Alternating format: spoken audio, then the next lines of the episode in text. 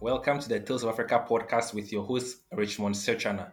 Today's episode is going to be mind-blowing. We have in our studios Nana Afua Serwaa Adusei, who is a female mechanic in Ghana here, who is empowering young girls in male-dominated professions. She's the recent celebrity in Ghana. She's all over the place because of something wonderful that she did that she'll go into later on. But she's here to tell us about her work as a female mechanic and how she's empowering young people, especially young ladies in STEM-related fields. So, Nana Afua Serwaa, you're welcome to the Tales of Africa studio. It's an honor to have you. Hello. I'm so happy to be here. I've heard lots and lots about Tales of Africa. It's wonderful what you're doing to highlight the things that we do here in Africa. So thank you for having me. Amazing. You are welcome. So you're a female mechanic. I'm sure you get a lot of surprises when people get to know the kind of job that you do and they are wondering why you decided to enter into such a field when there are other, probably more appealing fields for young ladies. So want more know... appealing. Yeah, not in a bad way, but... I totally understand you. Yeah. I mean, something that is very much soft skills, something... Yes. Very much for the gender. I totally understand. So what I do goes beyond mechanics. I am an auto technician. So the mechanics will be learning about the design of the vehicle, the design of the engine or the machine and how it works. Now the technician goes beyond that. Aside learning the design and how it works, the technician does what it does is the diagnostics of the vehicle, how the vehicle runs and sounds, everything in between. So the technician goes beyond being a mechanic. Well, in Ghana, what we would call a fitter, we don't realize that the fitter has more leverage or is in a better position to work on your car than a mechanic would. And we don't know this because of how we have positioned technical skills in Ghana. I'm sorry to prolong this, but it looks like in Ghana, technical skills, vocational skills is left for school dropouts. It's more of reserved for people who seemingly did not do well in their exams or couldn't afford to progress in life. So the effect of this is we do not give technical occupation the respect that it deserves. So yes, I am Mie Fitini. I'm an auto technician and I'm proud of it. That's wonderful. That's amazing to hear. So let's go a little bit into your background, okay? I mean, what stirred up this desire to be an auto technician? How did it all start about? I know I've read some blogs and articles where you talked about how you saw your cousins and your relatives playing with toy cars and it kind of ignited that kind of passion in you. So maybe you can talk to us about that. Well, it came from two things. So the need to... be a representative for something that wasn't normal in Ghana some 10 years ago. What do I mean? If a woman wants to branch into things that are male-dominated, we don't have a lot of women in that space already, so it becomes almost foreign. If your daughter comes to you and say, hey, mommy, I want to be a pilot, it would kind of look like, okay, Ubetini, and uncle air hostess. You know, you'd easily would say, hey, you know what? You know, you can be a air hostess. That is an option for a woman. So we're not getting the representative that we've been looking for. So it started out as me not wanted to be, for lack of a better word, vulnerable if my car should have a breakdown in the middle of the highway at night. I should be able to know the basics. That's one. So just curiosity and wanting to know. That's number one. And number two, I wanted to change the narrative that to get into male-dominated spaces once upon a time was based on gender. I needed to change that narrative. Hence, the movement Shecanic. Shecanic is a play of words. She can and also female mechanic. So it's a clarion call. It's a clarion call for women to get a keen interest in what they drive and also key interest in male-dominated fields. Wow, that's really wonderful. Thank you so much, Nana Afua, for that. So how was it like when you were entering into the field itself? Were you able to get the resources that you needed? Were you able to get the training? How did your family, your parents also embrace that initiative of you wanting to enter into such male-dominated fields? You know, the journey is a destination. No, I'm still, we are not where we want it to be, but the beauty of it is every day comes with a different challenge and a different reason to push on. My folks have been very supportive. They have been, you know, very kind words, allowing me to be myself, yes. And also, the business didn't start off with a lot of money at hand. You know, we had to find creative ways. We had to find creative ways to make the money or to push. So when I branched out, I started with having a car wash. You know, a car wash is more like a bait. If you roll in with your car to wash, definitely I'll notice that your engine needs some attention. I'll notice that your bumper or your air condition needs some attention. So it started off with a car wash just to get clientele and to use that to get into the space. So no, we are still looking for trying to get help from stakeholders and organizations. The idea is to put up the biggest academy and hub, auto mechanic hub in West Africa. So the vision is quite large. It's not dependent on Nanefua alone. As I said, it's a movement. So every day is a new challenge and new reason to press on. Oh, wow. Thank you so much for that. And I don't know, how long have you been doing Shecanic? How long since you started it? I got into this space. October will be exactly 10 years since I got into this space. It has been long. But it's been very long road. But Shecanic started as a movement back in 2017. So we'll be about 6 years. Yeah, about 6 years Shecanic. Really interesting. And I'm also aware that you're also using Shecanic as a platform to empower young ladies, especially in the fields of science, technology, mathematics, engineering, and all that. So how are you able to balance Shecanic being like an auto repair technician job with empowering ladies in the STEM field? You know, it's everything is linked to it, everything. Okay. So the STEM is science, technology, engineering, and math. STEM is actually a lifelong understanding of everyday life. It teaches you to be innovative. STEM empowers you. It teaches you to be able to think on your feet, critical thinking. I'm going to use this drive as an example. One would say, hey, what has a drive to the UK got to do with STEM? Well, when we take the science of it, the S, the science, with STEM, I'm able to understand the mechanics of these vehicles and how the engines have worked throughout the journey. Now, technology.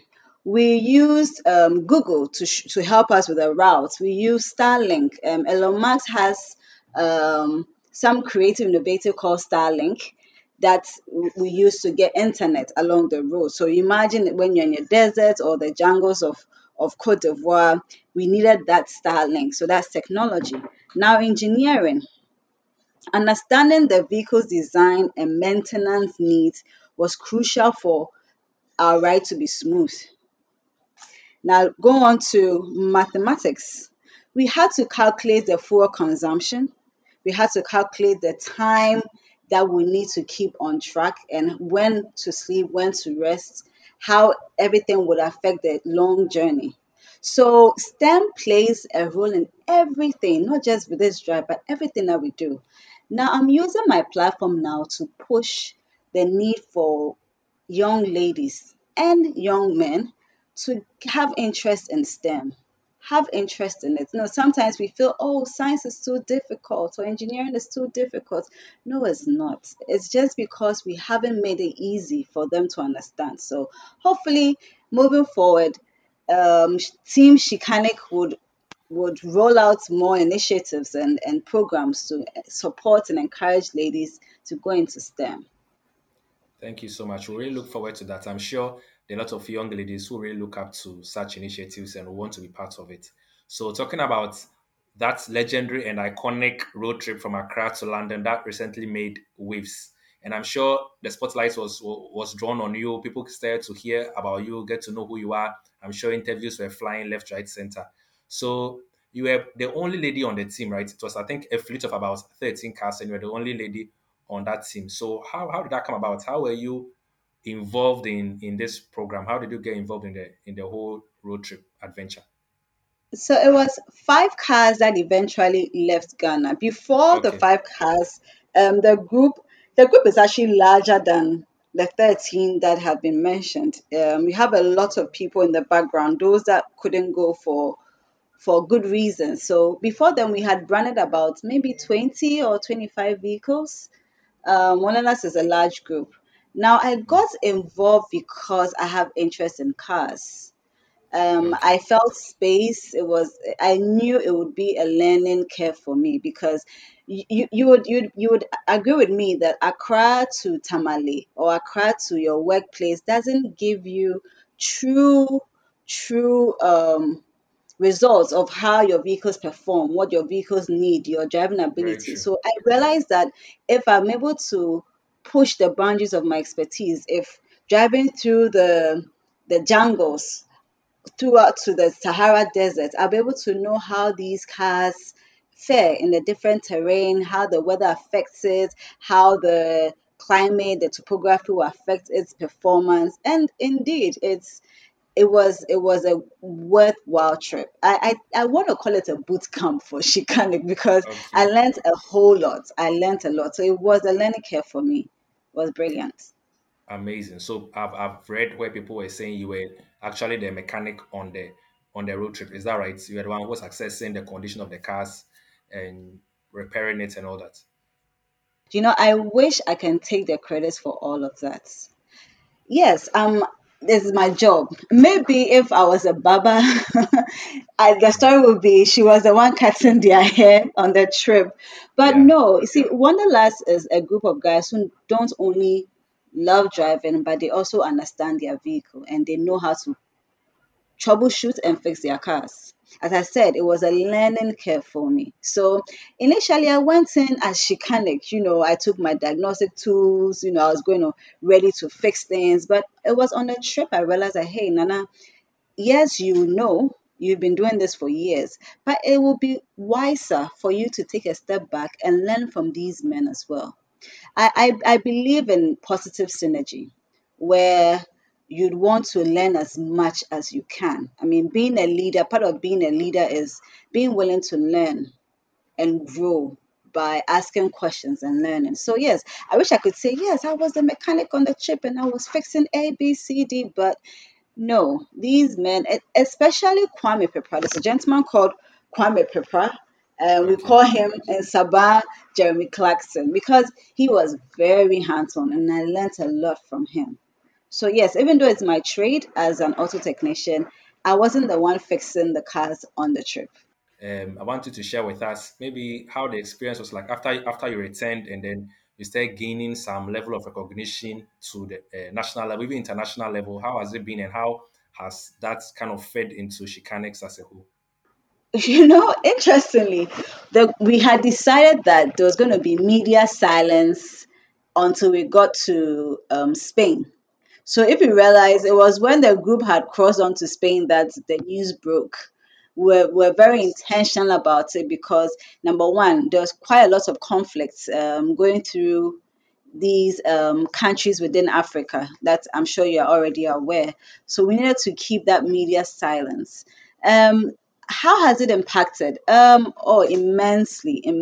I mean, just having people walk up to me and identify with this story and say, hey, I have a little girl back home and I want her to have internship with you. That for me was the impact that my decision to go on a trip has made. And I can't even begin to tell you the feeling. I look forward to so many things in the future. It looks like this is the beginning of wonderful things for not just for Shecanic, but all the women, all the ladies who are already in this space, the hardworking ladies who have been working hard just to make an impact. You know, I know a couple of ladies who own car washes, who detail vehicles, who they are out there. This is not just for Shecanic. This is for all the women who are working hard in this space.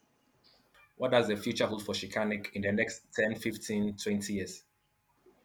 Now, so the plan is to set up the biggest and efficient auto hub and academy. You agree with me that mostly what we learn in school and what goes on in the job market is worlds apart, like day and night.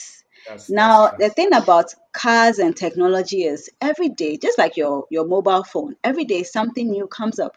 So we are left behind because we are still learning the carburetor engine days. We don't know what's going on now. So Shecanic soon in the future would have the most efficient hub that will repair vehicles real time, and an academy to train young women as well. That's one. Number two, we're going to roll out a couple of STEM initiatives where we'd go to schools to empower young women, extend to African countries to empower young women, and then have a world tour as well.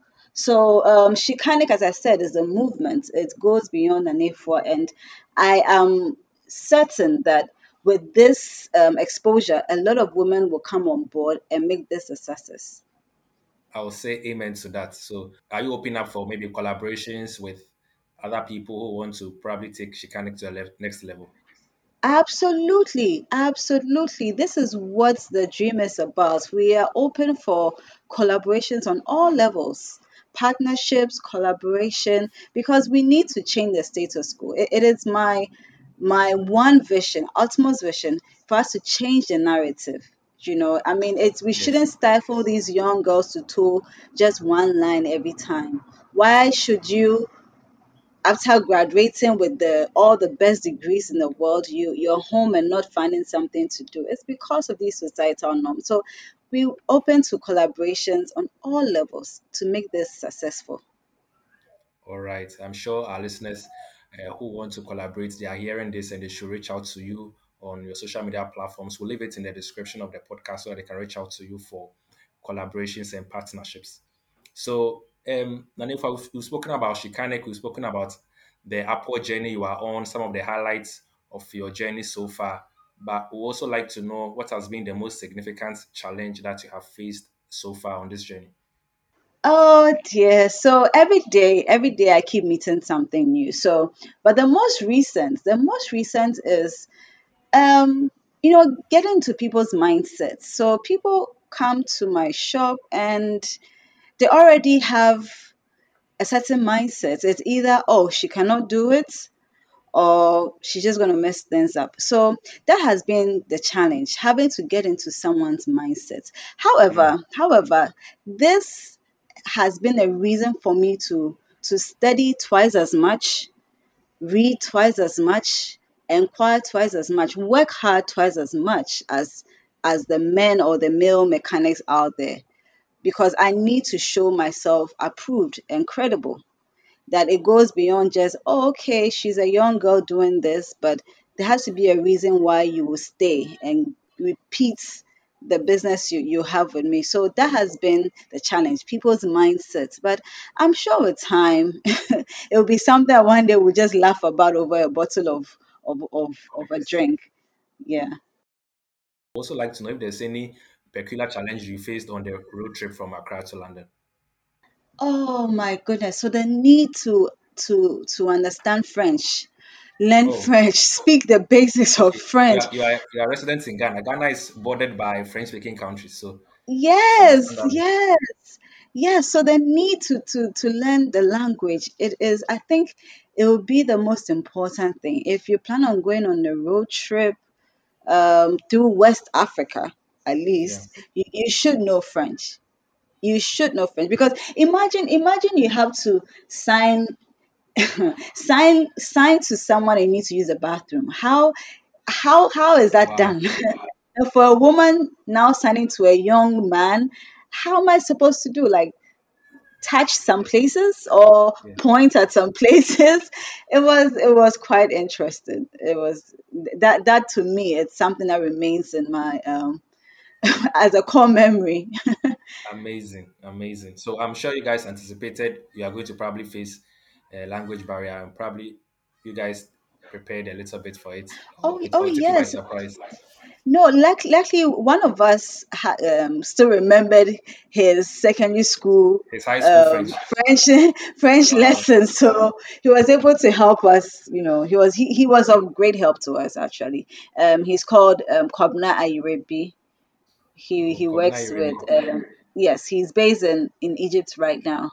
He was fantastic. He was fantastic. Okay, shout out to you, Kobna. Okay, thank you so much, Nana. I think our time is up, but we would like you to leave us with your last words for maybe last words of advice or an encouragement for young ladies who are looking up to you for inspiration, who have heard your story and are also motivated and they're also empowered to do the kind of things that you are doing. What words would you have for such young ladies? Oh, there's so much to say. I feel I'm talking to my younger self right now. Wow. There's so much to say. Now, going on this trip, I identified an opportunity and I leveraged on it. What do I mean? I initially sent a proposal offering to give them maybe oils or coolants or check their cars for them or have it prepared for the trip. Fast forward, I was given the opportunity to join, to be part of it. Now, this story is a story of persistence, of determination, of offering your service for free, number one, and then you get the results later on. What I'll tell the young people listening to me is do not keep focused, keep being determined, keep focused, love what you do, bring passion into what you do. Do not go looking for something you are passionate about, but rather bring passion into whatever it is that you're doing. And it's when you do that, when you're able to break through societal norms, do you not only bring success to yourself, but also make an impact for the whole world to see and celebrate you as well. That's what I have to say. Thank you so much, Nana Afua. It has been an honor. It has been a privilege having you on our podcast today. I'm sure our listeners have learned a thing or two from everything that you've shared with us and have spurred them on, especially young women, to also go on and achieve and do wonderful things. So before we say goodbye, we'd like you to maybe mention your social media handles or how people can reach out to you. So my social media handles is Shecanic GH on Instagram, Shecanic on Facebook, Shecanic GH on Threads, on Twitter, and LinkedIn. Now, YouTube, it is Shecanic GH as well. So, Shecanic GH all across the platforms. Wow. So, guys, she's everywhere. You can search for her on all social media platforms and you're going to find her. And to our lovely listeners, I'm sure you enjoyed this episode. Don't forget to like, don't forget to subscribe, and then catch us another time for another exclusive African content. Bye-bye.